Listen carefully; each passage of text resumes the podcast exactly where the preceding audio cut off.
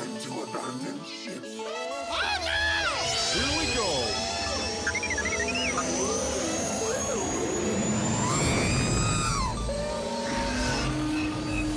Can I persuade you to join us for a drink? It's a tradition. Here, here. Jar Jar, homie, my main man, quickly, before the Separatists attack, get into the escape pod. Hey, this is escape, then we're the pod. Jesus!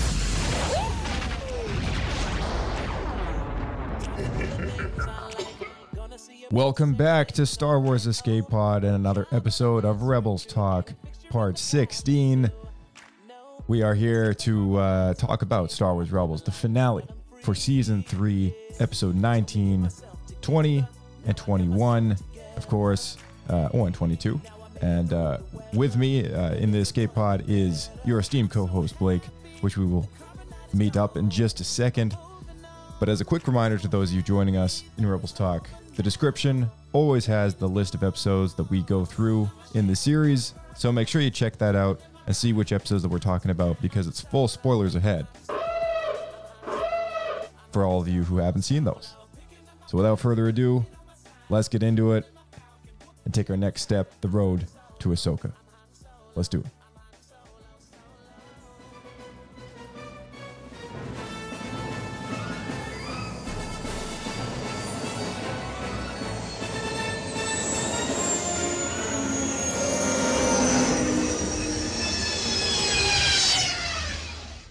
Happy landing.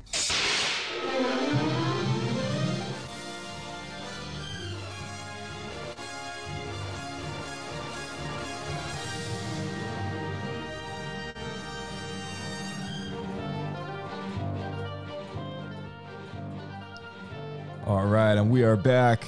Welcome back, Blake. Hello there, indeed. Hello there. Yes, and uh, man, we got uh, the final four episodes of season three. We've just been blazing through all of these. Pretty Man, nuts. I was uh, surprised that it was the ending of season three. Uh, As soon as we finished, the next episode started playing for season four. I was like, oh man, we made it. yeah, yeah. let- Now let's not get too far ahead of ourselves. not at the end of the road There's only, just what, like six episodes in, in se- season four? yeah, it's not very many. I mean, uh, yeah, we'll get there. We'll get there. But uh, yeah, here we are. I mean, we we got maybe four sets or five sets of episodes left. Uh, let me think here. One, two, three, four. Four more sets, and then we're done. And then we have Man, that's crazy. Ahsoka, the premiere. And uh, from what from from what I understand, uh, you know, you and uh, the rest of the crew of the Escape Pod is we're all doing a midnight premiere, midnight uh, yeah. midnight watch party. And uh, for those of you who don't know, uh, the following day on official release day, technically, it's the Wednesday, August 23rd. Uh, there is a plan to have a live Twitter Spaces, and uh, you know we'll be recording that as well, kind of while on the show. And uh, we got a few uh, few other sort of Twitter mates um, popping on. Other Star Wars podcasts are going to be there, and uh, you know it's just going to be uh, a party unless it's unless it's completely not. Maybe maybe it's going to be incredibly boring and dry. A ghost Town. a ghost town, yeah. But we'll see how it goes. I mean, we've never done any one of these before, so Ghost Town. Yeah. there we go. yeah. But we'll we'll see how it goes. So make sure you uh, follow us on the Twitter feed using the handle at SW Escape Podcast. It's in the description below. And uh, you know, be sure to uh, set yourself the reminder. Find the tweet. Um, I think it's in our highlights on the on our profile, and you know you can uh, use the the set reminder button for that spaces, and and it'll uh, it'll be at around 7:30 p.m.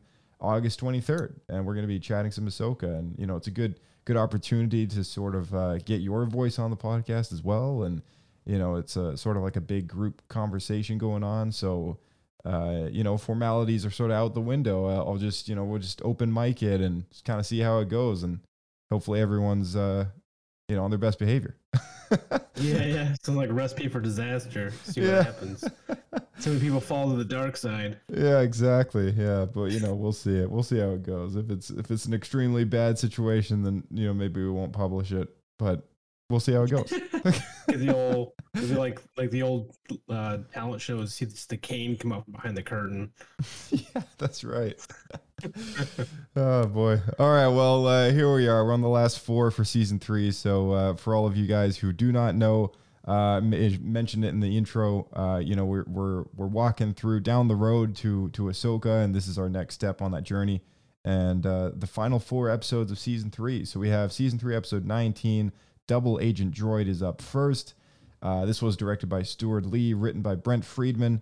This premiered on Disney XD March 11th, 2017, and guest stars Nathan Kress and Josh Gad. That's uh, this is the voice of um, what's his name? Olaf, right? Olaf? Olaf, yeah, from Frozen. Oh, see, I've never actually bothered to watch that. Yeah, I, I had no idea you were talking about. gotcha. Um, yeah, you can you can look up a picture if you want, but you you The know. last Disney movie I watched, animated, or whatever, I think was like Finding Nemo. Oh wow. Okay. Well, Josh Gad plays the um, the the Imperial cybernetic guy. I forget the character's name, but uh, he's the one that actually is one of the first competent. Yeah, he's one of the first competent Imperials that we've actually seen in the series so far. So that was kind of neat, you know. I you know to see someone who's not Ah, Thrawn who's mhm, actually yeah, getting ahead. You know, is like wow. yeah. Well, it's funny because he was kind of like the like the hacker type character. I think I think we might actually know someone who's like this this person from school. Yeah, that's right. nice. All right. Well, uh, here's a summary. Chopper and AP5 and Wedge are sent on a mission to an Imperial facility to steal access codes for the factory on Lothal. AP5 successfully locates and steals the codes. Meanwhile, Chopper assesses the Imperial network and draws the attention of the Controller, an Imperial agent who controls an advanced spy ship. Using his ship's capabilities, the Controller remotely seizes con- control of Chopper intending to use him to locate the rebel base. With their mission successful, Chopper, AP5, and Wedge head back to the rendezvous with the Ghost, and AP5 begins to suspect something is wrong when Chopper acts uncharacteristically nice. The rest of the crew thinks AP5 is just squabbling with Chopper again, though Hera believes to have her suspicions as well. The controller then uses Chopper to lock the crew in the cargo hold while he attempts to hack the Ghost computer. AP5 overrides the door's controls, allowing the crew to disable Chopper. Angry that the Imperials have harmed her droid, Hera sends a counter signal back to the controller, overloading his ship's systems and causing it to explode. Chopper returns to normal and begins bickering with AP5 again. That was the description, and this is Rebels Recon. Double Agent Droid gave us a closer look at Chopper and AP5's dynamic. I sat down with cast and crew to talk about the challenges of working with Chopper, learning a little bit more about the Imperial listeners, and getting to the bottom of AP5's moment of zen. Check it out. In Double Agent Droid, we get another fun episode with Chopper and AP5. Is there anything different about your process when you're portraying a droid character? I think it's a little different, especially because when Chopper is your co star, he's mainly a sound effect. A lot of times you're just kind of like going with what's there on the page. In Double Agent Droid, we see an Imperial listenership filled with people wearing Lobot esque headgear. Can you tell us a little bit more about those people? This was continuing a thread that we had left way back in season one with the character of Sibo. The idea that there are a number of Imperial agents that give up a degree of autonomy in order to be plugged into the Imperial data network the way they are. It's really a sort of growing element in the galaxy because the rebellion is beginning to grow. So the Empire is kind of coming back with their own psychological operation. They're intercepting transmissions, they're intercepting data, seeing where there might be uprisings or intel. And then Thrawn has dedicated this one to, you know, hey, there are these droids and they keep infiltrating. We should really get on that because the Empire usually ignores them, but Thrawn doesn't ignore anything. AP5 seems truly content when he's floating out in space alone, and disappointed when he's scooped up by the ghost. Why do you think he would prefer that kind of life? In this particular episode, they're sort of ignoring him, and he's warning him that Chopper's turned and they're kind of blowing him off, and they're in this terrible trouble because of him. So he's like, you know what? Maybe this isn't so bad. he tolerates the presence of the rebels. I think he gets because the Empire had no use for him. He was kind of going to be decommissioned. That it's better to be with them, but he just suffers under their lack of organization and structure. So in some ways, he would like to just float out there and let his battery die. He either wants one of two things stuff to organize and to be left alone. So I imagine if he's free floating in the cosmos, he could probably catalog all the stars around him, and that's his happy place. As he's floating, AP5 sings a great little song. Was this in the script, or was it something that was just created as you were recording? This was in the script. I remember asking Dave Filoni, I said, Are we really going to have this droid singing here in Star Wars? Are we going to do this? And he said, Yeah, why not? And the day that we did that, everybody else, I think, was finished with what they were doing on the show. And Taylor and Freddie and everyone's like, No, no, no, we're not going anywhere. We want to we want to stay in here, AP5 sing. Have weird moments where I think things are going to be funny. And when we got to this moment with AP5, I just pictured him alone in space. It's so different for him. I thought it'd be funny if he kind of just spun it and doesn't even realize that in this euphoric moment he starts to sing. And I just think it's funny. I mean, it's this very bizarre moment, but with these episodes, I think you want to go weird. Half the audience will call them filler. I know that now. I can't be like Dower and Obi-Wan serious every week, you know. That that's yet to come.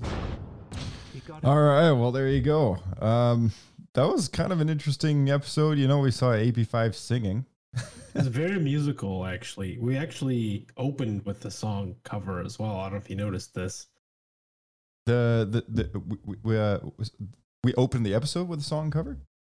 Sort of, yeah. It wasn't sung, but it was. They were Chopper and AP5 were arguing, and they were repeating lyrics to a song. Oh, really?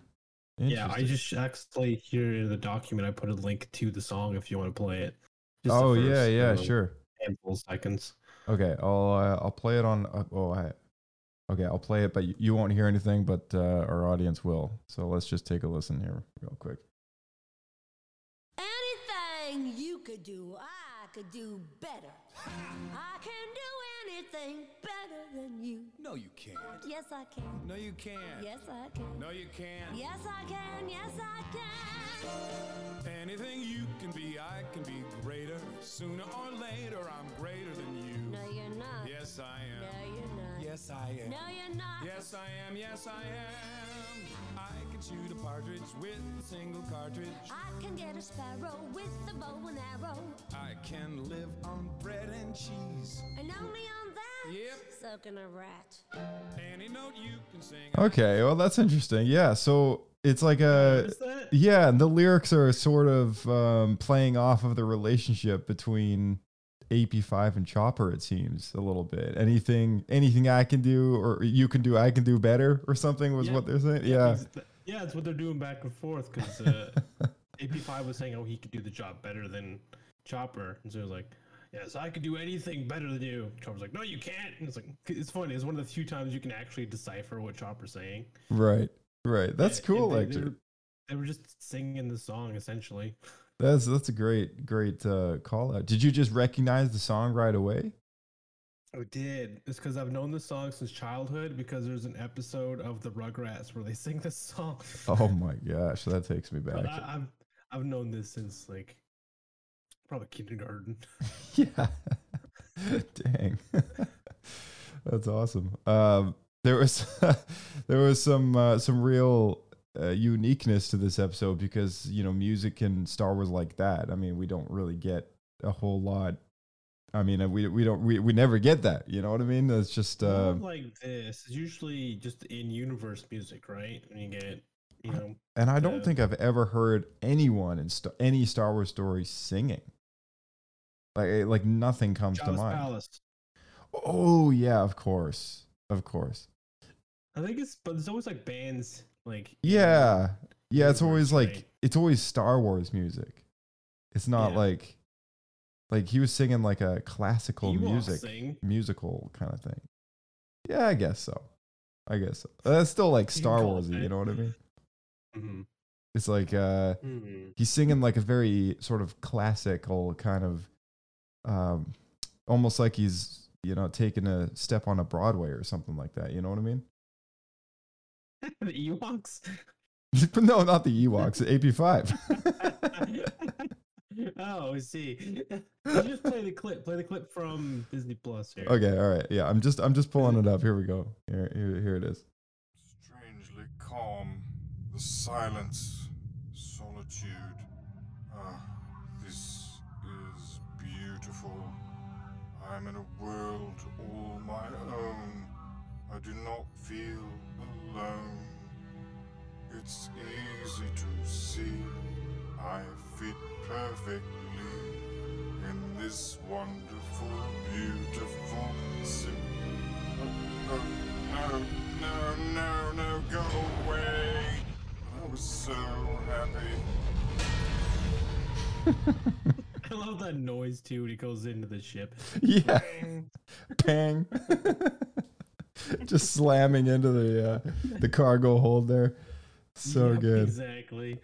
It was like he finally found his happy place, and they just rip him away. Yeah, yeah, it's awesome. Do Uh, you think that those like butterfly things flying around him were really there? Was he hallucinating? I think they were actually there. You know, I think there was there was some legitimacy to because droids don't hallucinate, right? So I think there was some legitimacy to where he was in space. Maybe there was some sort of little space creatures. I mean, they they they, they look like kind of baby versions of what could have been like a real giant space monster or something.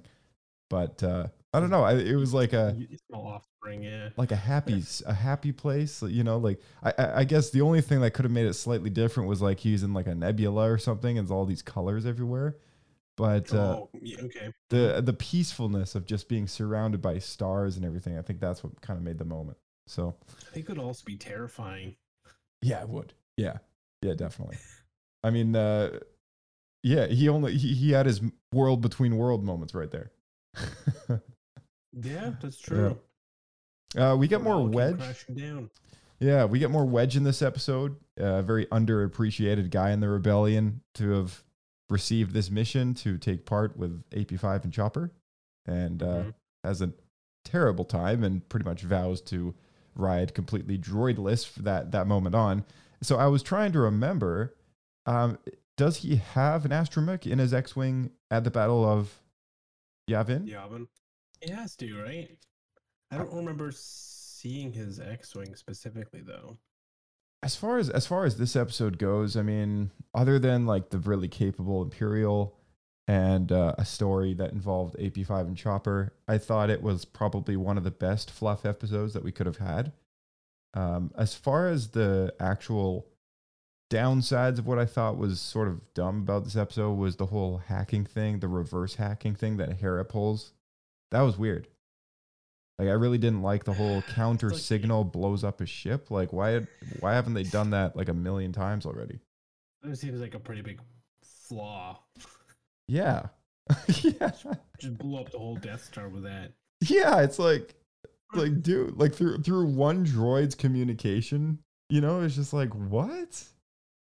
It would make more sense if it, it was just like really loud, like deafened them. Yeah. something along those lines.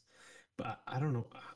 I don't understand how it blew up an entire, you know, Star Destroyer or whatever. I mean, short guess it was like a circuiting Imperial transport. Yeah, like short short circuiting their their memory banks maybe at the very most, but like blowing up the ship. Fry Like, their electronics, maybe. I guess it was their way in the story to make sure there was no witnesses to, you know, make sure that this wasn't the reason that Thrawn finds them, sort of thing. But it was it's like, okay, we're like two episodes away from, you know, him finding them anyways. So like True. why couldn't it be that, you know? Something At least like get, get them a, a step closer. Yeah, yeah. I don't know. I was like, you have to, you know, blow up the whole ship like just to just for that? Like, I don't know. I don't know. It, it just didn't seem like in universe lore correct. You know what I mean? Yeah, this episode had a number of weird stuff going on. It felt like a weird offshoot of Star Wars. We there's a group, these hackers or whatever, called the listeners.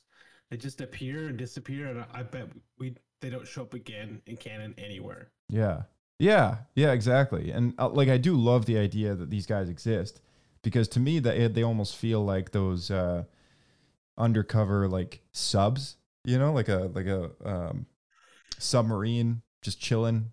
You know, monitoring a stuff nuclear on submarine. Yeah, yeah, like a military submarine, just like with all the all the equipment to kind of spy and this do whatever, whatever. Like you know, it's just like it's in the movies, right? And it's like I I believe that this could exist, but at the same time, it just sort of felt unrealistic to have that whole entire ship blow up due to a communication thing. I, I don't know. It, it's just like I wasn't really buying that, but the rest of it was really fun. you know, I really enjoyed the whole AP5 chopper dynamic.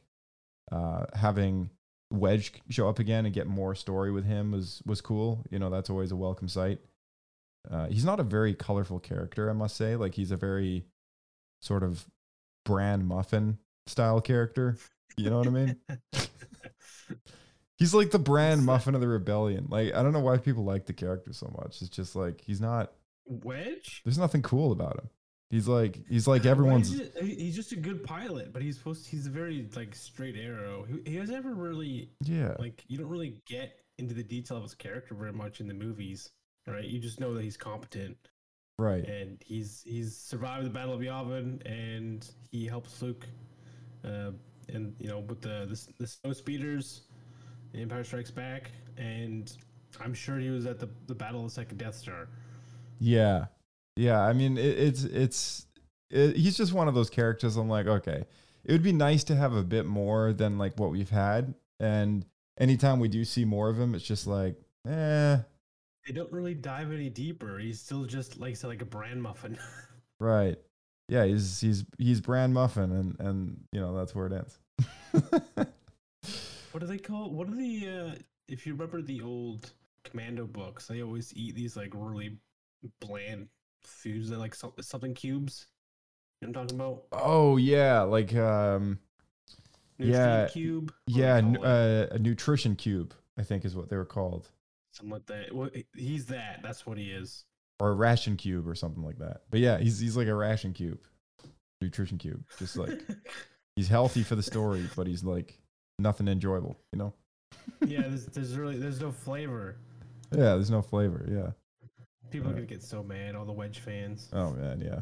Probably people yelling It's at not us my right now. fault they didn't dive into his backstory. We don't know really anything about him other than what we've seen in Rebels. But he just like he comes across as this this nutrition cube of a character the whole time. I don't know. He doesn't have any personality. Yeah, he really doesn't. Yeah. I don't know. I'm I'm sure there's a lot of legend stories out there that I just haven't read, you know, that involves Wedge, but you know, just from what I've seen in the canon, it's like like this guy kind of I don't know, what's the big deal? Wait a minute. So do you do you remember a fake Wedge? Fake Wedge. Yeah. Uh Who's that? So if I'm remembering this correctly, uh, in A New Hope, when they're making the plans to attack the Death Star, then there's that the one guy who speaks up, right? And he says like, "No pilot can hit a target that small." Oh They're yeah, I, I I have a vague memory. Okay, well that guy was supposed to be Wedge, but they recast him before they did all the pilot scenes. So Really? that's like that's fake Wedge. Yeah. I didn't know that was supposed to be is, Wedge.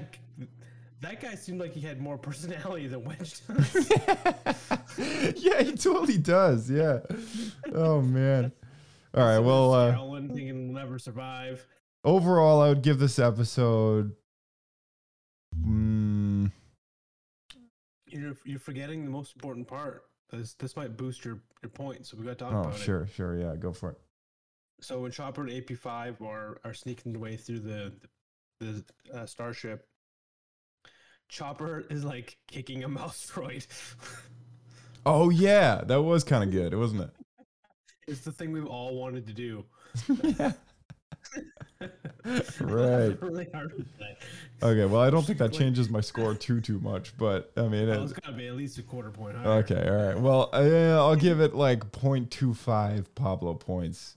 And uh, for those of you who don't know who are new, uh, our score system is out of seven.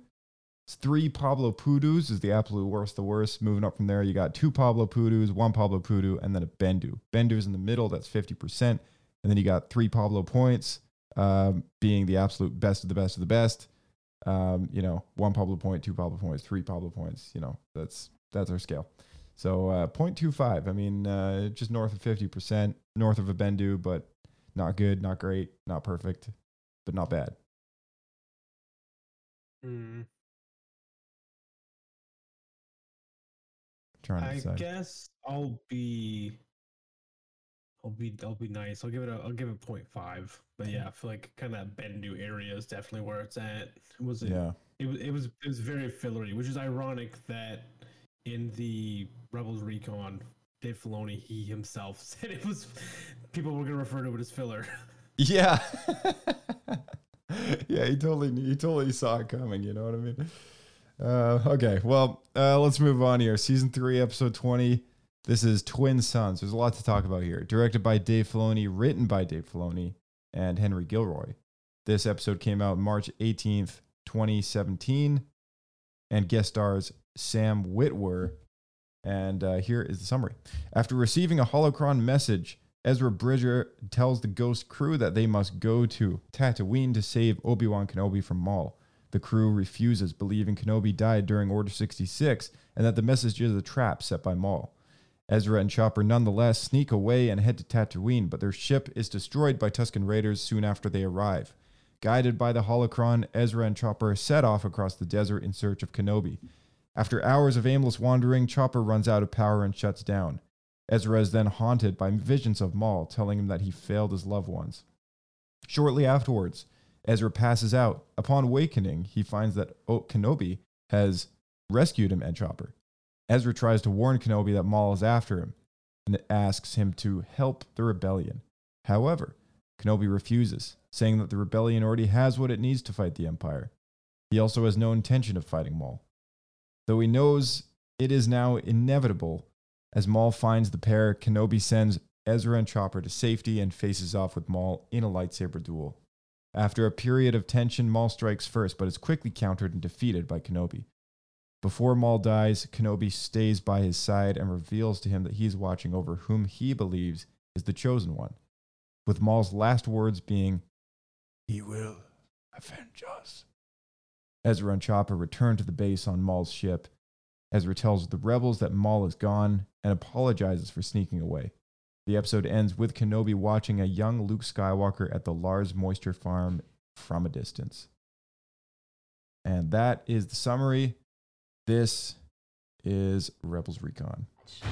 It's been over 15 years since Maul and Kenobi met for the first time in The Phantom Menace. What's it like finally ending that story? Going into this, I know we had a really rigorous conversation around the idea of whether or not it's something we should be doing, and especially knowing the journeys of both those characters, really making sure that that moment was being constructed from a place of what the story demanded, not from a place of something that we all personally wanted to see. We were the crazy people that brought him back to life, and I didn't want it to happen in any other form. I thought that we had a responsibility to try to find a way to end it. I also always felt that, like, in a way, by bringing him back to life, it kind of robbed Obi Wan Kenobi of this victory and this moment in his life. So I thought it's a way to bring that back. How many iterations of this episode did you go through before getting to the final stage? Several, several. Interesting thing about the early drafts, I included Kanan on Ezra's trip to Tatooine. However, as the story developed, we realized that really this was Ezra's. Ezra kind of brought the rebels in contact with Maul, so it made sense that on some level he would have matured and basically take on the responsibility of dealing with Maul himself. There were a lot of deleted scenes from that episode. Tons and tons, probably more deleted scenes than have ever been done. You're just constantly taking things out, less is more, and see how much the audience really needs to understand what's going on. Do they have enough? You have to be clear, but I had to cut it for time, so much of it. When you're working with some of those legacy characters that are so fundamental to the Star Wars universe, it's important not to lose sight of the characters that are within our show. So it became really critical to understand what this episode meant for Ezra. And when we started development on season three, it became very clear that there would be an opportunity to tell this story, and that in fact, perhaps in some way, Maul finding Obi-Wan could be Ezra's fault. And I remember very clearly when we started talking about that idea, and you always know because the best ideas are terrifying and mm-hmm. exciting at the same time. You know, when you have that moment, which doesn't happen often, where you think, oh my God, this is either genius or disaster, is when you know it's actually something you should be pursuing. This is the first time that we've seen Tatooine in Rebels. Were there any particular locations that you felt you wanted to make into this scene? There was some initial discussions about whether or not we would go to Mos Eisley or someplace a little bit more settled. But as you start plotting out the story and you realize what the central point is and who the characters are that are going to collide, you realize you didn't need all that business. We really wanted to show the desolation and how empty it is and how no one would want to live here. So it's actually a pretty great place to hide just because it's so vast and stark. We really just wanted to make it feel reminiscent of what you would see in A New Hope. The opening teaser of the episode, the whole effort of that is to show you that even though Maul knows what planet Obi Wan's on, it's very hard to find a person on a planet. So I wanted all these long shots to dedicate time to the feeling of hopelessness that he has. This is the first time that we've seen the Alec Guinness version of Mhm. Obi In animation. Yep. What are some of the key elements you needed to get that character just right? We really went back to A New Hope. You know, he's got a little thing with his mouth that he does, and the way sort of his eyes kind of crinkle just a little bit. So we tried to sort of get those kind of qualities in it and really pay attention to sort of the idiosyncrasies that he has when he was acting in New Hope and tried to sort of get those in along with him being just little bit younger, not much. If you've watched the behind the scenes for Revenge of the Sith, Ewan McGregor's face, when overlaid on top of Alec Guinness's, lines up incredibly well. Their Mhm. features are actually sort of mapped in a very similar way. They actually have enough similarity in their faces that it's not a difficult thing to translate. So it was one of those things where because the foundations were all there and because in real life those two actors are remarkably similar facially, it was a pretty sort of seamless thing to go from one to the other. And it was more about details of the costume and the hair than anything else. I worked a long time with James Arnold Taylor as Obi Wan, and he's fantastic as Obi Wan Kenobi, and I like his Obi Wan very much. So for me, it was interesting to have him as young Obi Wan in the hologram at the beginning of this episode, and then still be able to portray the Alec Guinness Obi Wan using Stephen Stanton. You know, Stephen happened to say to me in a record, he's like, you know, I do really good Alec Guinness, and I'm like, really?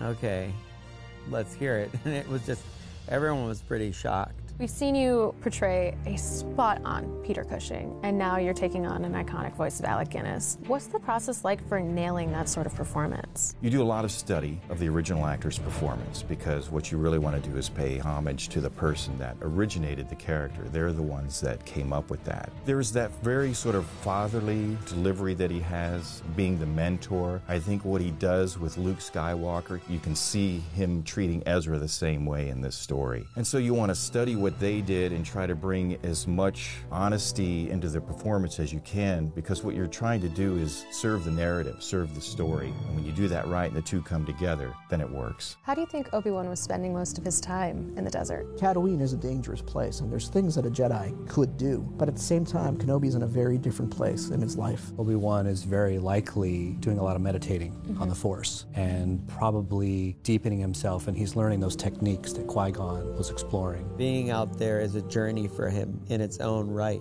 It's like a rite of passage, and it's like he's got to stand the heat of the desert and the cold of the night, and he has to learn that. And I think that's why he ages so significantly. All the cares that he's had, all the people he's seen die, I think that that's all very difficult for him. Alec Guinness has a very specific fighting style in A New Hope. What's the process for animating something so iconic? We actually took a little bit of what Ewan did and what Alec did, which was kind of cool because like we didn't have what Ewan did obviously first. So to be able to take like that classic pose that Ewan puts him in, where he's like got the saber here, and we never got to see Alec do that, but we were able to actually sort of make that happen, which I thought was really cool. Weirdly, the lightsaber probably took as long to get right as Obi-Wan himself. The lightsaber was actually from scratch, so we did start with the Clone Wars version of Obi-Wan's lightsaber, but it wasn't as simple as just painted so it looks old. We had to sort of tweak the proportions and, and sort of get it closer to the movies. The actual duel between the two masters is very short, like a samurai film. How did you come to the conclusion that it had to be done this way? We never entered into this story trying to think about how satisfying that battle should be. It really became about what was the genuine intention of this moment and knowing where these two men are at this point in their lives. I think it's important for us, even though on the timeline we aren't to A New Hope yet, to think about what we know of Obi Wan in that movie and to work backwards in some way to make sure that the character's progression charts appropriately. When you've fought someone many times and are faced off, you kind of know each other's moves. So if you think about it, the build-up to this confrontation and the actual lightsabers hitting each other is actually longer because they're basically playing it out in their heads. And the amazing thing is the move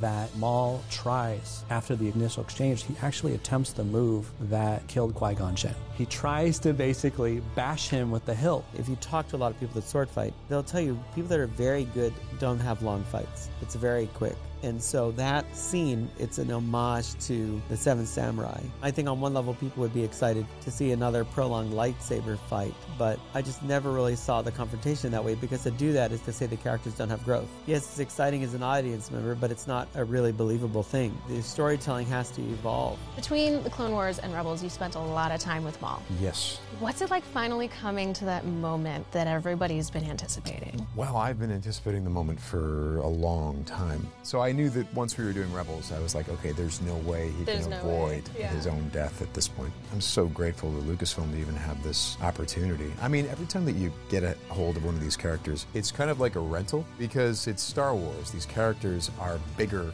than the actors that are playing them. I think it's important that, you know, we're all stewards and we're sort of temporary stewards and we want to do something really cool and then leave it off somewhere where if in the future someone wants to tell another story, they have that to draw from. I don't think it's the end of the character in terms of people learning more about him. I think down the road we'll probably see more. But in terms of this story and probably my association with the character, this is it. And yeah, it's been a tremendous privilege. Wow, what a great Rebels talk. That was or Re- Oh Rebels gosh. Recon. That was awesome. So much going on there. Yeah, yeah. We heard from Dave. We heard from uh, Sam Witwer and uh, uh, Henry Henry Gilroy. And man, there's there's so much going on here to to just break down. Yeah, uh, I like how they acknowledge that Maul's been stuck on Tatooine for a while because Mhm. it is hard to we find somebody about. on a planet. yeah, yeah. That's what we were we were talking about that last week or, or the last episode in Rebels Talk, and we're just like. How you know if he's already on his way there? Like, is he not going to find him right away? But I guess he's still got to they look didn't know the they didn't know the right planet is what we're talking about. So they had to find the right planet and get there, and then try to beat Maul. Yeah, so there was no way because Maul already knew where he was going, right? But you know, he realizes after being stuck in the desert for so long, looking for one man on an entire dust ball planet. I'm sure he's searched all the main cities already at this point. point, and uh, you know, he realizes I'm not going to be able to do this without Ezra. Like, I need to lure Ezra here, and the Force will show him to Kenobi, which will guide me, right? So you know, from the from the get go, when the Tusken band, that very violent Tusken band, uh, shows up and takes down Ezra's ship, you know, like Maul takes tho- those guys down pretty quickly, and uh, makes it look like an accident, you know, as if they ran away. But he's really kind of there to to follow Ezra, and uh, Mhm. you know, use him as yeah, like a can't, trap. you can't let Ezra die because he needs to. Yeah. let Ezra lead, lead him to Obi Wan. Yeah, yeah, exactly. Uh, it's funny how Obi Wan just straight up calls him out like immediately. Yeah, yeah, it is. Um, you know, something I, something in the beginning of this episode that uh, that stuck out to me right right away was that Rex reveals to the group as they're talking about Ezra's suspicion that Obi Wan Kenobi is alive. Uh, Rex reveals to everyone that you know he wishes that Obi Wan was alive. You know, no one else would wish it more than he, but he reveals that Bail Organa himself confirmed Kenobi's death. And it's unsure as to like when this happened and how he told everybody else. But um, that really stuck out to me because it means that even like those within the rebellion don't know he's alive. So only like Mon Mothma and Bail and Leia like know of his existence, and that's it, right? Yeah. And that's why in Rogue One, when Mon Mothma looks Mm-hmm. over at Bail, he's like, she she kind of whispers to him. It says, "You're you're a Jedi friend," you know. Like she kind of like almost as if it's like a secret, right? Mhm. And I've always kind of wondered about that because, you know, it's like okay, you know, Leia's broadcast, you know, she's sending him a message and stuff. It's like okay, the Empire knows he's done dead, but like, how many other people know he's alive still, right? And it's apparent to us now that no one does. It's it's very Yeah, very it's few people. To be extremely small. We now know because of the Obi Wan series that Vader finds out. Hmm. But I think do any of the other um Inquisitors No, other than Briva, who I think she's dead. Well, she she ends up her back at the being redeemed at the end, and then we don't know what happens to her. But um, but yeah, I mean, this this show having you know taking place over five years after Obi Wan Kenobi ends, you know, like at the end of the Obi Wan Kenobi series, like Vader, he was instructed by Palpatine to let his obsession with Kenobi go, right? And then same with Reva, she was redeemed and no longer is hunting Jedi. and at this point in time, from the Rebel series, we've we've come to realize that you know most of all the Inquisitors are are long gone at this point.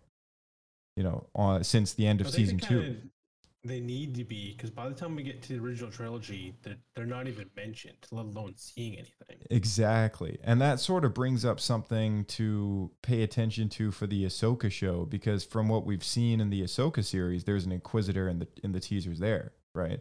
So it'll be really interesting to kind of Inquisitor. yeah, the last Inquisitor. I mean, you know, I'm, I I sure hope so.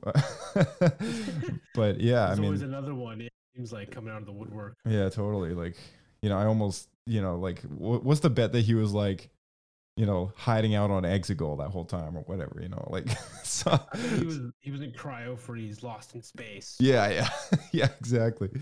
Oh man, um, yeah, it's it's a bit between the lines, but Ezra only realizes that Maul wants to kill Obi Wan in this episode, right? Like prior to that, he only knows that Maul wants the uh, the key to, or he wants uh, he wants hope, right? That's what he tells Ezra initially, is that he wants hope.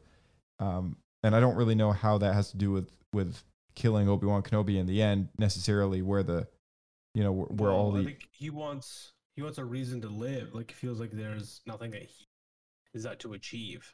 Yeah, and I think we, we were talking about how sort of all the the story threads are sort of tied together with, you know, hope slash key to destroying the Sith, you know, slash like whatever else. Um, Obi Wan has a lot to do with all that. So when Maul realizes that like Obi Wan's alive, you know, through the the hope that he he kind of seeks, right? He kind of goes back to his old self immediately, and he's hell bent on revenge to to kill Obi Wan, right? That's So- all he knows, right? That's that's how he was he was raised and trained. Yeah, he was an assassin. Yeah, exactly. So you know, there's there. It, it's cool that they kind of, you know, give us the idea as to sort of what happens with that story, his intentions, his motives behind. Because this is a very vengeful guy, and you know that's everything. Like you say, you know, th- that's all he knows. That's all he knows how to do. Um, what do you think of the fight? So I remember when this first came out, I was annoyed because I wanted this cool epic battle. And it's very quick. And Bryce was actually the first one to call out to me that people who are really, really well trained in their combat, their their fights are very quick, very fast. And I didn't pick up on the details between Obi Wan um, taking his original classic prequel stance, and then there's kind of a bit of a standoff, and then he adjusts and he takes the defensive stance that Qui Gon takes, and that makes Darth Maul adjust his stance to attack the same way that he attacked Qui Gon. Uh, but Obi Wan, knowing what was going to happen, was able to uh, change the event. So really, he's uh, avenging his master in this moment. And there's this this is something that we had talked about uh, a number of years ago, and Dave Filoni actually spoke directly about this, and I put a link here about that. Yeah, um, yeah. While you're talking there, I was able to bring it up here, so so we'll we'll all hear this. So let's take a listen. contrasted versus the anger in the one man and that guy's moving his feet a lot and he's you know he doesn't have a steady position. And i'm like well there you have it. I mean obi-wan has intention. He is calm in this moment. He is centered. Maul is on the edge. Maul is angry. Maul is getting ready. I want to kill you. I've been waiting for this. You know he's all this energy built up. It's much more about footwork and the thought process that Obi-Wan has. It starts out as young Obi-Wan and then we shift him to sort of more what Alec would do when he was fighting.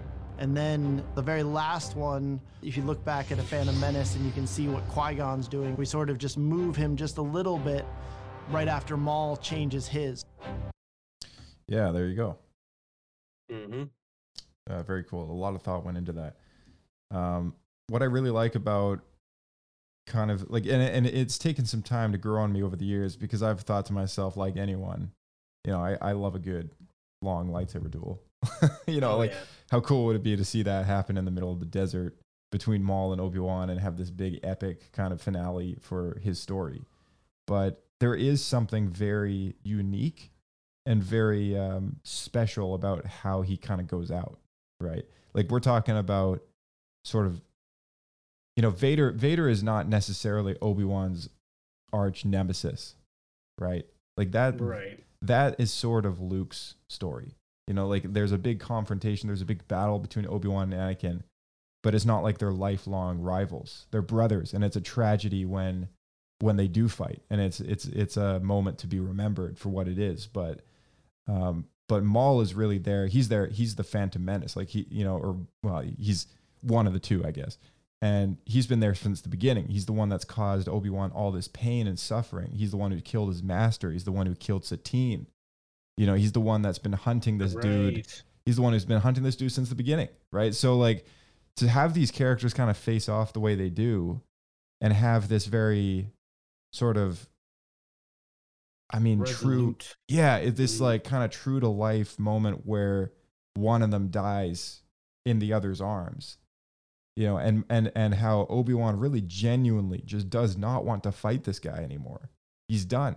You know, like And he he's seems so tired. He's, he's- just like, I'm yeah. really only doing this because I have to. Yeah, and it really, really does play into the original, original intentions behind Alec Guinness's Obi Wan when they're approaching the Death Star, and he and he immediately says like there are alternatives to fighting, and it's like you can hmm. see where his mind kind of goes at this point in time in his life. You know, like he's the battle is gone, like he's kind of the the transformation in the last 19 years since the Jedi Purge you know, clearly a lot has happened. And since the Obi Wan Kenobi show, we've kind of come to realize that the events of that show has transformed him as a character, as a person, and the enlightenment that he has at the end of the series when he finally is able to see Qui Gon as a Force ghost is also a very kind of step, big step forward in his uh, in his Jedi training. You know, because even as a even as a master, he is still training, as Yoda puts it, um, which is kind of the next 20 years of his life as he's almost rediscovering kind of what it is to be a Jedi, even even at this point in time.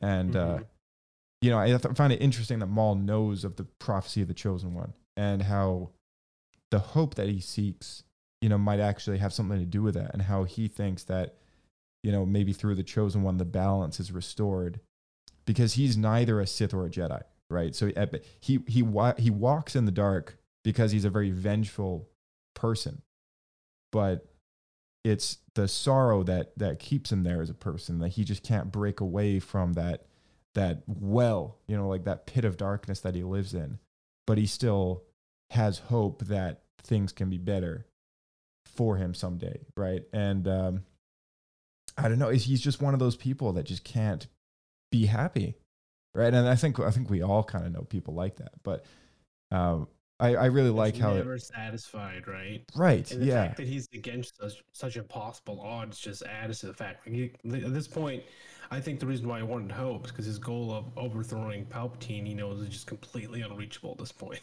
Yeah, exactly. Yeah, he's he's sort of he's lost everything. You know, he's lost his family. His brother's dead. Sidious killed him. Right? Like there's there's he's got nothing left. Mother Talzin's dead. Um, Sidious killed her, her too. you know, like I mean, in the same way that he's sort of kind of affected Obi Wan's life, the Sith have sort of affected him. So th- Oh, this fight true. is really kind of it's so personal. You reap what you sow. Yeah, yeah. So you know, I I I really love that moment where he kind of dies and Obi Wan catches him in his arms and you know just kind of lets him be, and he sort of asks his dying question is like, you know, he knows that Obi Wan's protecting somebody, and so like he asks him is like, is he the chosen one? Because he know he's a Sith Lord, like he knows the prophecy of the chosen one. This is a this is a prophecy that Palpatine was probably obsessed with when he heard that there was a young boy that came to the Jedi or- Order who was so the the so-called prophesized chosen one, right? Like you know, the Chancellor knew about this, and um, you know, Dooku would have known about this too, and and so you know, Anakin was famous. Everybody knew him, right? So, I was wondering about this because the Chosen One storylines got so muddled in the last handful of movies. because Palpatine didn't die. Right. I think what we have to continuously just remember though is that this is in the continuity of George's story, like Star Wars Mhm. Rebels. So, you know, Dave Filoni with the intentions of the chosen one being, you know, it's in, all in reference to Anakin Skywalker. And if we consider the end of episode six as a reset point, it, it just means that a, a second chosen one needed to come along and restore balance again because things went sour. Well, was Right. Rey ever officially confirmed as a chosen one? Was that all no just speculation? No, she wasn't. Okay. But but Anakin through the Force kind of speaks to her and says, you know, bring balance to the Force as I once did. So I assume that means that maybe she is like a second chosen one, um, or if not, maybe. You know, m- maybe there was just that, that was, a just big fan theory that the chosen one is like a like a cycle. Yeah, that was a big fan theory. Yeah. Now I think like we could definitely go deep into this at some point and and really kind of get into it because there is a lot to be said about the prophecy of the chosen one. We'll we'll we'll pick apart all the references across Star Wars and really kind of get into the nitty gritty at some point. And you know we'll find time to do that. I think after Ahsoka's wrapped up, we'll put on the list because Yeah, I, I, it- is a really good subject to talk about, and you know I love talking about that stuff. Um, because episode nine does throw in some questions and a bit of a wrench Mm-hmm. into things. But But then the Qui Gon book kind of also like tightens a little bit as well. Uh, yeah, yeah, the Master and Apprentice book, yeah, and, you know, Mm. tightens up a little bit on that, and so yeah, there, there there's definitely a lot there to be to be discussed. But um, you know, the the bottom line is Anakin is the chosen one, right? And Obi Wan no longer believes this because he's been so hurt and like so Mhm. traumatized by basically I mean, now that we've got Obi Wan Kenobi as a show, now we understand a little more as to why, right? Like, you know, it's like let like, I mean, Mustafar. If that wasn't enough, you know, you saw this guy in tears, you know, basically apologizing to this monstrous-looking human being in this suit, you know, after besting him in battle. He didn't even he couldn't even bring himself to kill him, right? And it's like, you know, why would you kill something that's already dead? And uh it's it's a sad moment for him, right? And like, uh, you know, he he apologized again. And he's like, "I'm so sorry," and you know, I think he really takes what he says as fact when when Anakin says to him, "You know, you didn't kill Anakin Skywalker, I did." And he's like, Mhm. "Yeah, okay." At that point, I think Anakin, you know, Obi Wan really does believe Anakin is dead. Anakin is gone. There's no return for him, right? Like that's why when he sends Luke off to fight Vader, you know, the intention is to defeat him, right? But not necessarily bring him back to the light side. That was just something that he was able to do. But, you know, n- no one, Yoda or Obi-Wan, neither of them saw that coming, right? Um, they didn't even think of it as an option because they, they all think that he's, there's, he's too far gone. Like there's no hope for him anymore. So Obi-Wan thinks that Luke is the chosen one because to Obi-Wan, Luke is, you know, to put it, you know, no pun intended, he is he is a new hope for the Jedi. He is he is the the singular thing that Obi-Wan thinks of that can really fix things. You know, if he does his best to train Luke, you know, in the ways of the Jedi, which has been his intention for a long time. And uh that matters a lot to him. So so when Maul asks him like, you know, is he the chosen one? That's why Obi-Wan says he is. Because that's what he believes. You know, from a certain point of view, Anakin is dead and his son is the best chance we have. So I liked You know, that they did that. sense. Yeah. Did they ever have they ever said if Luke and Leia also have extremely high midi-chlorian count, or was that only Anakin? I mean, uh, it's it's no secret that Luke and Leia are very gifted in the Force. Uh, they've never really gotten into that though. Mm-hmm. Yeah. That's a good question for George, though. I, I bet you just like, sure. Yeah, yeah, probably. Yeah. um, yeah. yeah. Classic George. Thanks, George. That's canon now. As a in a nutshell, I would consider this easily. This is easily on the top 10 Rebels episodes of all time. You know, no no secret there. But I would Oh, be man, unquestionably. I would be willing to put it in my top 3 Like this episode is so good that you know it's like you can just throw this episode at anyone who's never seen Rebels before and just give them like a rundown as to who Ezra Bridger is, and they'll still enjoy it. You know what I mean? Absolutely. So I will say, knowing the history of the characters and even just coming out of Phantom Menace and then seeing this, but if you know, if you've seen Phantom Menace, you've seen all the Clone Wars, you, you could probably even skip Rebels and just go. But if, you've seen those two things, it just it just adds so much more to it because it just gives so much depth to what's happening in this in this moment. Oh yeah, yeah, totally. it's really just this culmination of these these two characters usually intertwined storylines Right. Yeah, exactly. Uh I would give this man, I mean like I'm torn. I w- like I I almost want to give this like a a 3 Pablo points.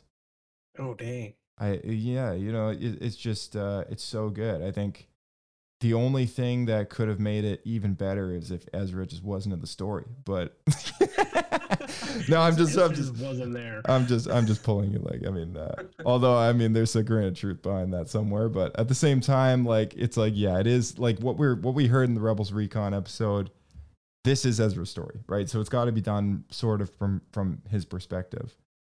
But uh it, it's so it's so good though. I mean I'm gonna give this one a, uh like a 2.5 Pablo points. It's really it's high up there.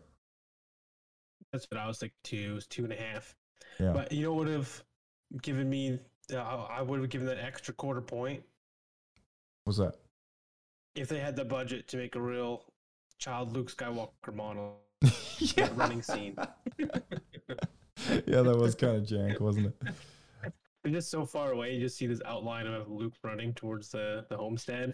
I'm positive that they just use like a, a season one Ezra model and change his hair to blonde. nice That's my guess. Anyway, that's what I would have done. Oh man, yeah, so good. Okay, cool. Well, uh, let's hit up the finale. Uh, the final two episodes here. It's a bundle. It's a it's a two part package. So we'll talk about it as one. Uh, this is season three, episode twenty one and twenty two. Zero Hour, part one and part two. Directed by Justin Ridge, uh, written by Steven Melching. That's part one, and written by Henry Gilroy and Matt Michnovetz for part two. The episode premiered on Disney XD March 18th, 2017, and guest stars Tom Baker, Kevin McKidd, Michael Bell, Genevieve O'Reilly, Clancy Brown, Nathan Kress, Ritesh Rajan, and Sharmila Denvar, uh, Devar. Uh, and this is the summary for the finale, the finale of season three. Various rebel cells begin to gather at Atollon to prepare for the attack on Lothal. However, Thrawn is aware of the rebel plans and tells Governor Pryce and Grand Moff Tarkin that the real performance is about to begin, as he has already planned a trap for them. Kallus tries to warn the rebels but is captured by Thrawn. Thrawn traces Kallus's transmission and determines that the rebel base's location at Atollon. Thrawn sends his fleet to Atollon and uh, includes two interdictor cruisers. With the interdictors in orbit, it is impossible for the rebel ships to escape, and the fleet is forced to fight a losing battle against the Imperials. Knowing that their only chance is to send someone out to summon the rest of the rebel fleet, Commander Sato sacrifices himself by crashing his carrier into Konstantine's interdictor, giving Ezra a window to escape. On Adel- Atollon, Kanan attempts to ask the Bendu for help, but the Bendu is reluctant uh, due to its neutral role. Kanan then accuses the Bendu of being a coward, which angers Bendu, and it disappears. In hyperspace, Ezra contacts Mon Mothma for help, but she's unable to send reinforcements due to the fear of them getting caught in another of Thrawn's traps. With no options left, Ezra decides to ask Sabine for help. With the battle going poorly, the rebels are forced to retreat back to the base on Atollon and activate the shield generator, protecting them from the Imperial fleet's bombardment. Thrawn responds by sending a ground force to assault the base, and Ezra reaches Sabine and convinces her and Rau to lead a small Mandalorian force to destroy the remaining interdictor cruiser, which will allow the rebels to escape. Thrawn's forces breach the base's defenses, but before he can capture the rebels, the Bendu intervenes, attacking the Imperial forces and distracting them long enough for the rebels to evacuate. But, the atta- uh, but it attacks them as well. At the same time, Ezra and Sabine destroy the interdictor, and Kallus escapes imprisonment and ejects in an escape pod. to be picked up by the Ghost crew. The rebel fleet then escapes back on the surface. Thrawn incapacitates the Bendu, who warns Thrawn that it has already foreseen his death. Refusing to believe this, Thrawn attempts to kill Bendu personally, but it disappears before the shot could even hit the ground, before the shot could even hit. The remaining rebel fleet leaves to rendezvous with the rest of the rebellion at Yavin 4, and Hera promises to help Sabine and the Mandalorians on an upcoming mission. Ezra is worried about the massive defeat the rebellion has suffered, but Kanan points out that it is in fact a victory since they escaped. He then tells Ezra that he foresees a future where everybody is free, but that they will have to fight to make it happen. This is the last episode to take place in 2 BBY. That's two years before the Battle of Yavin, two years prior to the events of A New Hope. And with that said, this is Rebels Recon. Bendu is sort of the star of these episodes, but he leaves fans with more questions than answers. Are there any other additional nuggets of insight that you can share about this mysterious character? I think the wonderful thing about Bendu is that he doesn't represent a point of view between dark and light. He just exists. The best part about that is he's able to comment on the very nature of existence without feeling like he is in defense of any particular side. These are all human intentions and human goals, and Bendu does not represent that. He represents something that is immaterial and also bigger than all of us. And I think it's important to keep that perspective on the drama that's unfolding. Ultimately, I've always thought Bendu's goal is to sleep, and he keeps getting woken up and then he has to deal with it. He has a large range of emotions and he's been around a very long, long time. So things that seem like a problem to all these people, to Bendu, he's like, I don't even want you to explain it to me. I don't care. But you need a character that kind of is a bit beyond the characters that you have that knows vastly more, but that is not going to solve their problems, that's going to push them in the right way. And Bendu does it for all of them, including Thrawn. We see Bendu take on his elemental form in Zero Hour. How did your crew go about creating this new manifestation of the Force? Developing how he turns into a storm, that would be the easy part. The hard part is actually selling him as a storm. Dave showed me a picture he took driving to work one day of the sun breaking through the clouds. And you see these bright, somewhat organic shapes that almost look like eyes. And he's like, that's Bendu. Because Bendu is very much a sort of throwback to 80s puppeteering in general, the decision was made that whatever that effect would ultimately be would have that sort of retro cloud tank, like Ghostbusters, Poltergeist, Close Encounters, Mhm. big volumes of ink in a fish tank kind of feel. That was probably one of the biggest and hardest things I think we've done so far of combining animation and effects. And it's not something you usually see in a TV show, but it looks awesome in the end. I fell back onto the method that I've been doing throughout the show from the very beginning, which is painting it and making the painting come to life. Basically, just sitting in my office and painting McQuarrie style clouds and bringing them to life.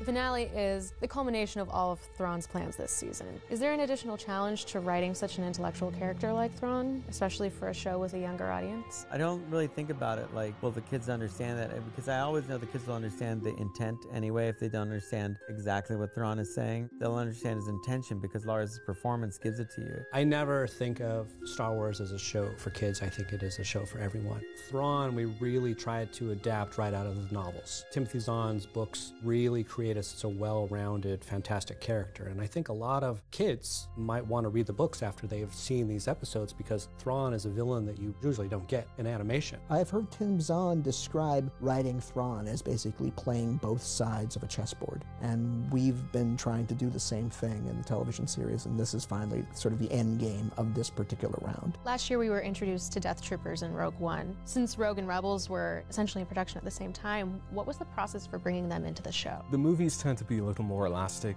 than we are. We have to sort of decide pretty early in the process what the episode's going to be. We knew they would be in the movie and we knew that they would be tall and thin and they would wear a black variant of Stormtrooper armor, but the details hadn't been entirely worked out, so we were working from test shots and the sort of final details hadn't really been completely nailed down, but it's what we had to go with. It just made sense when we were all discussing it internally and with Story Group that Thrawn would be a person that actually gets to have those guys. For us, it served several purposes. It was to show that he was really making his move and he brought in the top elite troopers to support him in this time. Also, it's a great connection to Rogue One. We knew the film would be out by this time and we wanted to start integrating the continuity of everything, which means there will be more of that stuff in season season four. So the space battle that we see is probably one of the biggest space battles we've seen in the show so far. Mhm. What's the trick to animating a scene like that? We do a lot of tricks. We do a lot of cards and things like that to make it so that we don't have to render all the ships and everything. We've kind of found ways to make sure we can get a lot on screen, but not actually tax the machines too terribly for an animated series. We use as many of the actual practical explosion elements from episode 4, 5, and 6 Mhm. as possible. So those are all stage elements. So if you have a ship flying across the frame, all you really need to do is take one of those stage elements and just put it on the ship and make it blow up. And then you shine a light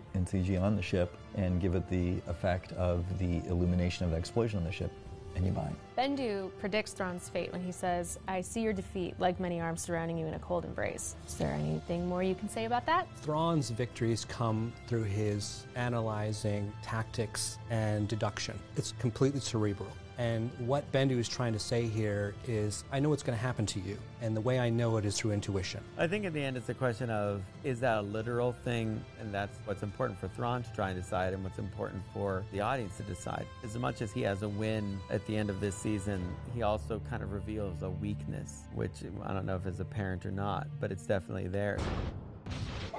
All right, there we go. And uh, you know, with that said, I actually did not realize that all those explosions were practical elements used in the original trilogy. That's really, really No, cool. I didn't either. I also caught that when they were talking there. I was wondering though, because I was like, man, those look really good. Like, turns out that's because they're real. That makes yeah. sense. Yeah, they don't normally do stuff like that in animated shows. No, yeah, they don't. So it was cool to see them, you know, kind of blend some elements from those original films into the series that that's supposed to tie in, you know, with those films. Uh, you know, very, and we're, we're kind of approaching the end the end of the line here. So That's true. yeah, I kind of want to watch the space battle now and see if I can actually notice. Yeah, yeah, Their, pick it their reused elements. Yeah. I, I also uh, I love how they talked about the Death Troopers showing up in this episode Mhm. because that was de- definitely you know a good Rogue One tie-in and uh, how they had to work with the concepts of those characters at the time you know because they they do these episodes so far in advance you know they build all the models and have to animate uh you know the episode and you know then again it's also you know the finale to the season so it's coming out way later than everything else is so that you know they really don't have time to change anything um, and so it, it's just um, well thought of, you know. And I think uh, I didn't I didn't notice a crazy big difference between them and the live action uh, versions. I, I think they had less stuff on their torso, you know, less uh, utility belts and whatever else. But you know, for the I most just part, really looked at the helmet, and the helmet looked pretty much the same. I didn't notice anything different. yeah, the helmet looked pretty much the same. I think. Um, and they and they had the uh, the really short blaster rifles as well, which was accurate. Yeah, yeah. So you know, it's it's looked good. Looked good. Like right away, you can kind of tell what they are. So Mm-hmm. Yeah. Yeah, I noticed some. and the- My first thought was, "Is this the first time we've seen them?" I believe so. I believe so. it must be if they're talking about it. I think yeah, I think they are because like um, if if I don't know, yeah, you know what? I think they might be. If not, maybe they showed up in like one episode earlier, maybe around when we saw Saw Gerrera or something like that. But I don't know. It, it could be the first time. I think it's got to be, or else they wouldn't be bringing it up. Yeah. Know. I'm positive that they start to show up more in the following season.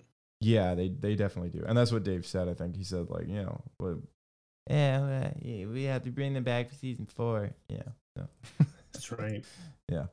Uh, General Dodonna shows up in this episode and unites the fleet uh, with that of the one on Atollon. So that was cool. We got to see General Dodonna in animation. Yeah, Um, that's kind of a confirmation because last episode we were talking about if we're actually seeing the the same rebels, right? That we then see in A New Hope because Mhm. we were talking about in in Rogue One, we weren't sure if Red Squadron was there. Right. Yeah, exactly. Uh, I love how Kallus uses Ezra's place as a base of operations. Did you catch that? I, at least I think it was Ezra's place because there was a stormtrooper helmet there. Matt, I I think I missed that. So when when Kallus goes to oh wait, no, you're right. No, it's his tower, right? The, the yeah tower. yeah Ezra's yeah, place I like noticed that. yeah I, I think I noticed that in a previous episode that he was he's speaking from there. I don't. I don't. Have we seen it before? I don't, I don't think we saw it before. Sounds- I thought this was the like the first time that we see him actually make the transmission like on his end. Mhm. But I thought I don't know. Either way, like I thought it was like a really cool kind of little nod to how maybe the rebellion hooked him up with Ezra's old place. You know, because he he would hide out in there. You know, the street thief, right? Yeah, that was his home when we met him, and it is a radio tower, so it makes sense that would have the tech there, be able to do a broadcast. Exactly. Yeah. And uh Thrawn too bad that he didn't notice that Thrawn was following him from that giant flat plane in the ladder. yeah, exactly. I mean, you know, Thrawn Thrawn basically going alone to confront him is uh, is pretty sweet. It's pretty badass, and uh, you know, he doesn't use any weapons or anything like that. You know, in the fight, he just kind of takes him head on with muscle and gets his death troopers to just make the final arrest. But he like beats him up pretty good, and it's like, whoa, Mhm. like Thrawn is is it's not just his mind that's like pretty deadly. Like he's a he's a good fighter. Yeah, he's a he's a honed weapon. Yeah. It makes me wonder, like, you know, if we see any of this action going on in, in the Ahsoka show, because, like, that's good. That would be pretty sweet if we did. But, um, again, we'll have to wait and see. Yeah. Uh, last time we were talking about the design on the bottom of Thrawn's ship. And uh, I can Mhm. now confirm this design is called uh, the Chimera. It's it's actually the name of his ship, which I, I did I was able to present that last time, but uh, I didn't realize that the the creature on the bottom of the ship is the chim- Chimera, hence the name of the ship itself. Oh, interesting. But a Piece that all chimera is a three-headed monstrous creature, and it's used as the symbol of various uh, individual organizations during the waning years of the the Galactic Republic and um, and the Empire. But originally, it's a symbol of the Mar uh, the Maroxa subclan, and uh, a chess thing. it's so it was um, something in the Thrawn Ascendancy series, and uh, the the clan is. Um, you know what? Don't ask me what the clan is. I have no idea. Where's, where's the Wikipedia guy? Wh- yeah, yeah, yeah, exactly. Yeah. Where's the Where's Essie Supreme Emperor? Um, That's right. Where's Supreme Emperor? Yeah. Anyways, so uh, Thrawn's flagship, hence the name, you know, the calling it the Chim- Chimera.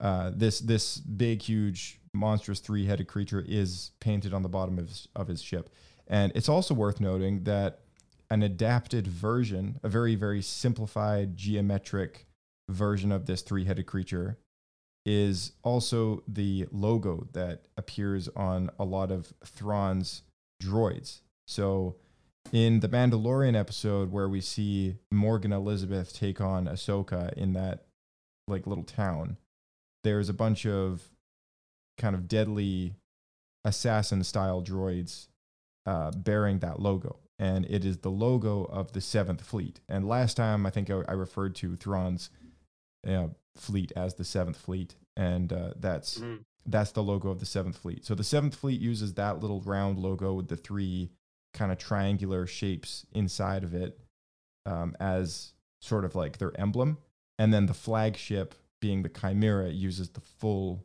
detailed image on the bottom of the ship. So that that's what all of that is Oh. about. That's pretty cool. I'm just googling here. Someone actually has the emblem tattooed on their forearm. Really? So there's an idea. Wow. Yeah. That's pretty sweet. Commitment. They really like Thrawn. No kidding. That's that's. Uh, yeah, I can't blame him. I mean, Thrawn's he's badass. he's uh, he's in better waters than the the guy who got a big Jar Jar face on his back before the Phantom Menace came out. Maybe for the next raffle, we'll pay for a uh, Thrawn tattoo. Would you pay someone? winner. Would you pay someone to get a Jar Jar tattoo? A Jar Jar tattoo. Um, I mean, we love Jar Jar around here. I'm not, you know, this, for anyone who doesn't know, yeah, I we love Jar Jar. Do it against their will. if they wanted to get a Jar Jar tattoo, No, but if someone- consider it. oh man, I would not get myself a Jar Jar tattoo, even though, even though I do love Jar Jar. I would, I would not take money from anyone to to get one. I would get Jar Jar, maybe like uh, a bit of like a, a semi choking face with his tongue like all like blown out and all like stringy, and I get it just behind my ear, Nice. kind of like in the neck area there. or like him Like sticking his tongue out and it, his tongue just like kind of like going right against the edge of your around lips. Yeah. Oh, oh gosh. I was gonna say comes the the tongue comes around like into the uh like the the middle of your ear. canal. Oh jeez. Uh, Commander Sato meets his uh, his demising end in in this episode. So he sacrifices himself with that big, huge hangar bay floating fortress kind of triangular ship. Um, hence the reason why we don't see it later. I Uh, was really sad to see that go. I like that ship a lot. Yeah, yeah, and also like that character has been kind of a main character in the in their like rebel contacts list for a while, like since like season one, I think. Season one, yeah, Sato. He's Mhm. been around for a long time. So like it was kind of crazy that they killed off one of their star, you know, Rebels original characters sort of thing. But I guess they had to because he's like a high ranking guy that you don't see later, right? The only problem is he should have did the Holdo move and he could have took out the whole fleet. yeah, I guess so, yeah. Oh, why why was he so stupid? Man, if only he, no, he calls himself a, a bridge commander. Yeah, yeah, exactly. Uh, Mon reveals that Bail did not think that they were ready for open warfare. And that was kind of interesting as well because, you know, clearly they weren't and uh, they aren't, but, you know, give it two years and, you know, they're sort of, sort of doing it to save their own skin, but they do it anyways. And, uh, you know, it was, it was sort of like one of that, one of that little, just a little line that like st- sticks out is like, oh, interesting.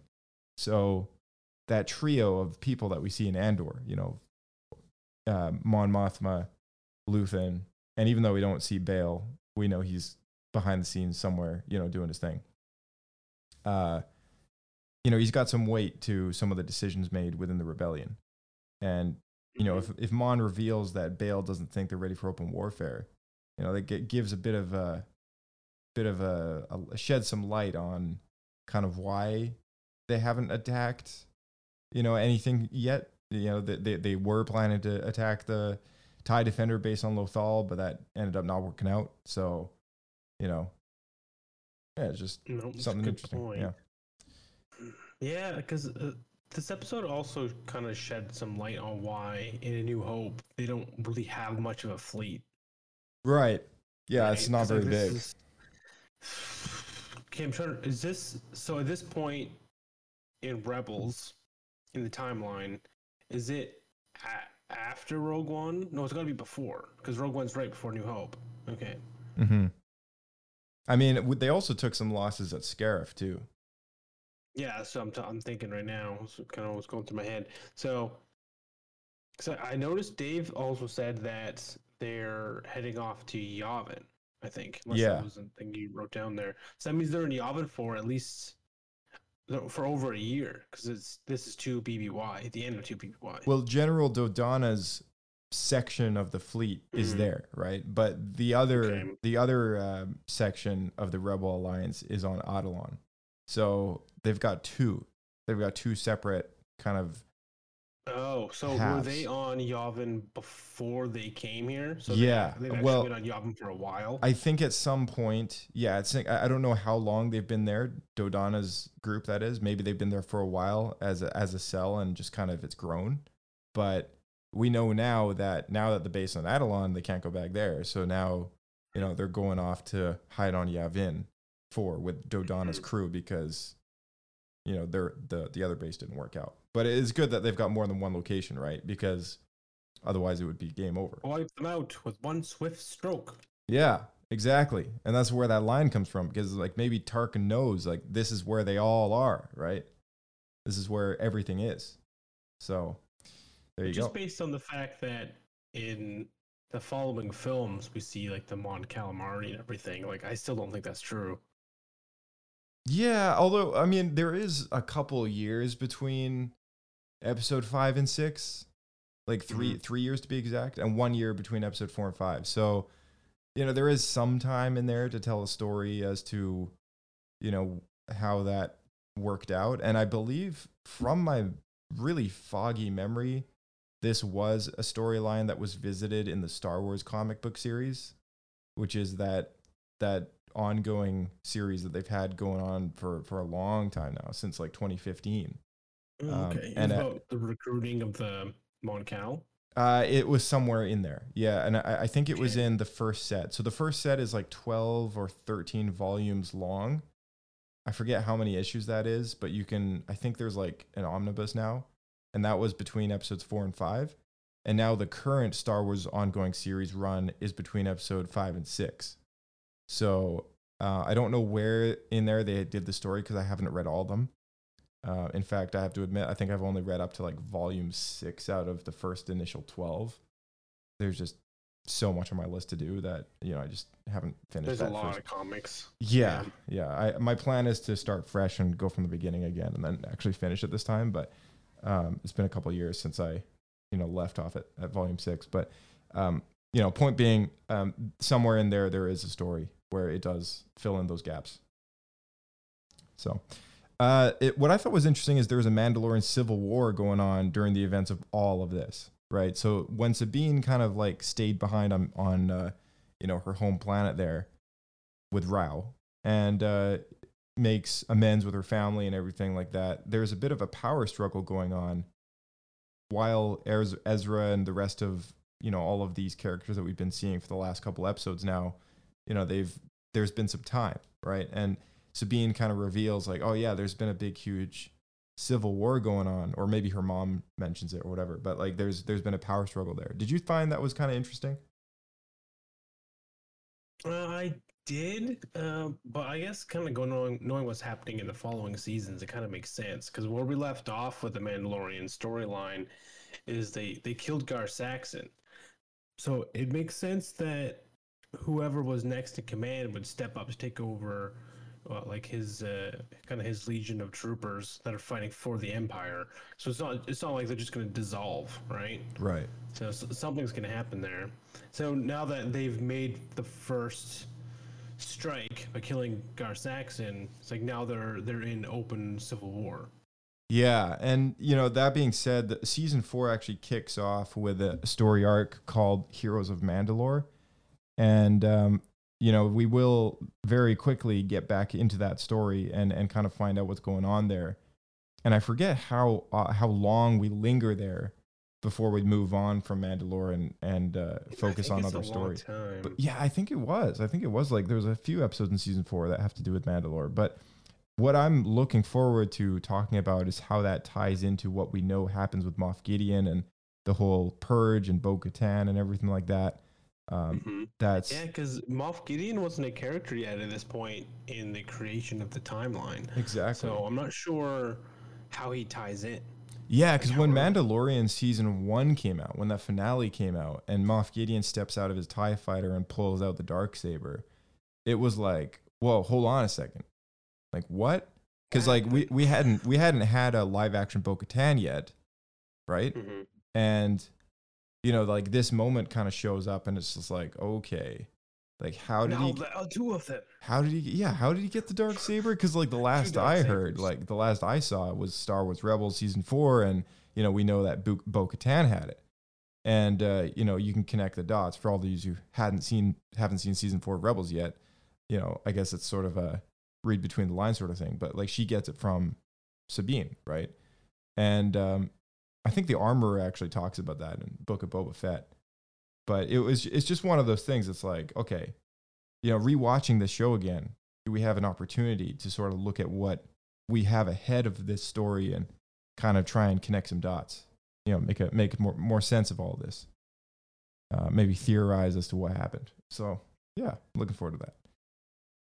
Yeah, pretty. I'm pretty curious about this too. It must be something that happens right towards the like the end, I guess. Um, well, it depends on how this this how the finale of season four goes. Because really, all I remember is that Thrawn disappears and like I think it, I think the finale is like the Lo, the Lothal thing. oh, sorry, I forgot. I forgot to put this. Spoilers. Because they're talking about season four. There you go. You've been post warned. post post post warn is right.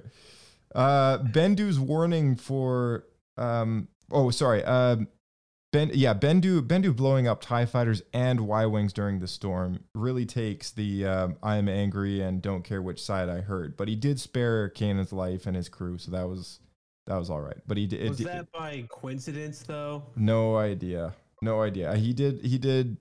He looked like he could have killed him. I guess he just didn't. But then again, it's he was moving like too fast. He couldn't get him. I guess. Uh, yeah. I don't know. I like. Wait. I know you mentioned before that you aren't a huge fan of the Bendu, but like w- now that you've seen the finale and sort of how this all wraps up, I, I as far as I know, we don't see him again. But like, what what do you think of the Bendu now that we've had season three is behind us? He's almost more interesting of a character in the fact that he's more of an enigma. I think. What do you? Originally, it seemed like he was just kind of a force wielder that was in the middle, but now it seems like he is significantly more mystical. I think. Yeah. Yeah, definitely. Um, I think yeah, it was. It, it's all the way up till here, this point, like his character to me was more annoying than anything else. Right. Like he just, he felt very out of place. Right. Yeah, that's fair. Yeah. Well, if anyone else has any uh, opinions about Bendu, you know, shoot us an email. Let us know on Twitter. Um, Give, eh, give us your rating of him. yeah. Is he Pablo Pudus? Is he Pablo Points? Is he a Bendu? Is he a Bendu? Uh, well, I wonder if Bendu is a Bendu. Man. My opinion of him is probably a Bendu. maybe, one Pudu. It's right around there. Fair enough. Ezra and Sabine's Mandalorian assisted attack on the interdictor was very cool. You know, we saw a lot of action there. Um, that was pretty much it. I don't know. There's not a lot to talk about, really. Um, Ezra gets a regard, no. Ezra gets a spacesuit. Yeah, that's whatever. Bendu has a warning for Thrawn for his defeat. Um, that many arms in a cold embrace, and uh, you know, previously in yeah, the I summary, that down too. yeah, previously in the summary, I actually said death, but um, you know that was all speculation. It's actually uh, defeat, and we can we can say that now with confidence since people know that he's coming back in the Ahsoka. So, you know, put the pieces together there, people. But uh, yeah, I mean, foreshadowing, foreshadowing for sure. And It's interesting though. Oh, hold on. Season four, Yeah. finale. So definitely some spoilers here. It's interesting how we're kind of led to question what that means, and they they talk in Rebels Recon. Uh, I think I think it's Dave is mentioning it. How Thrawn is left to question if the what Bendu says is kind of uh, like a metaphor, but what we know is he's actually grabbed by mul- multiple limbs of the the purrgil. yeah, yeah, multiple. it's um, literal. Yeah, it's a literal. It's a literal thing. So many arms in a cold embrace. The cold. Uh, I don't know. I guess they must be cold or something. But um, yeah, but this this will tie into um, the finale. Yeah, Th- this will tie into the finale of season four and uh, and segue its way into Ahsoka because Mm-hmm. we know that you know he's he's back, right? So so you know there's going to be a direct connection there.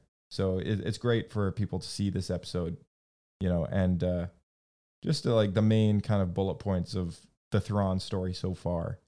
So that was very that was very neat.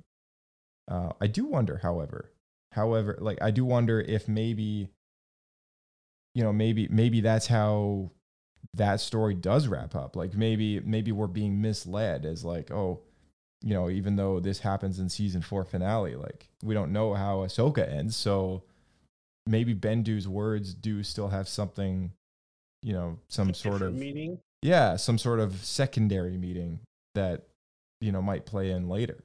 That would be really cool if they did, you know, not at the tip of the hat to that. But uh, if not, you know, I feel like it served its purpose. Well, we'll definitely have to keep that in our back pocket. See if anything, anything, you know, lands and hits for that. Yeah, yeah, totally. I love how Kallus is now with the rebellion. You know, he's a good guy now, and uh, he's become such a good character. Like I remember thinking that uh, by the end of the series, I remember thinking back to you know how he started and and uh, you know I've always thought to myself he was probably one of the best characters that was yeah. transformed over the series. hmm Yeah, he had a really good arc. They did a really good job with him because season one, he's definitely one of those like, oh, he's like a very bland bad guy. Mhm. And as we pointed out in a previous podcast, is really that episode where he gets stranded with Zeb, where we really dig into his character, and then he becomes so much more. Uh, there's so much more depth to him from then then on, and we just kind of learn more and more as he grows.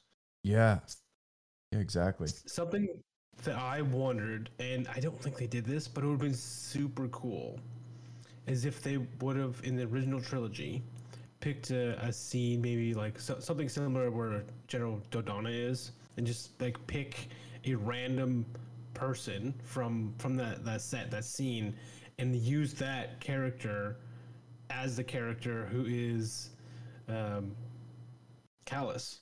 So, and so then you get the backstory of this random background character that happens to be in in like the, the meeting room or whatever. I thought that would be cool. I, Yeah. I have no idea. I don't think that's what happened, but to me, that if they if they didn't do that, it's just a missed opportunity. Yeah, yeah, that's that's a good point.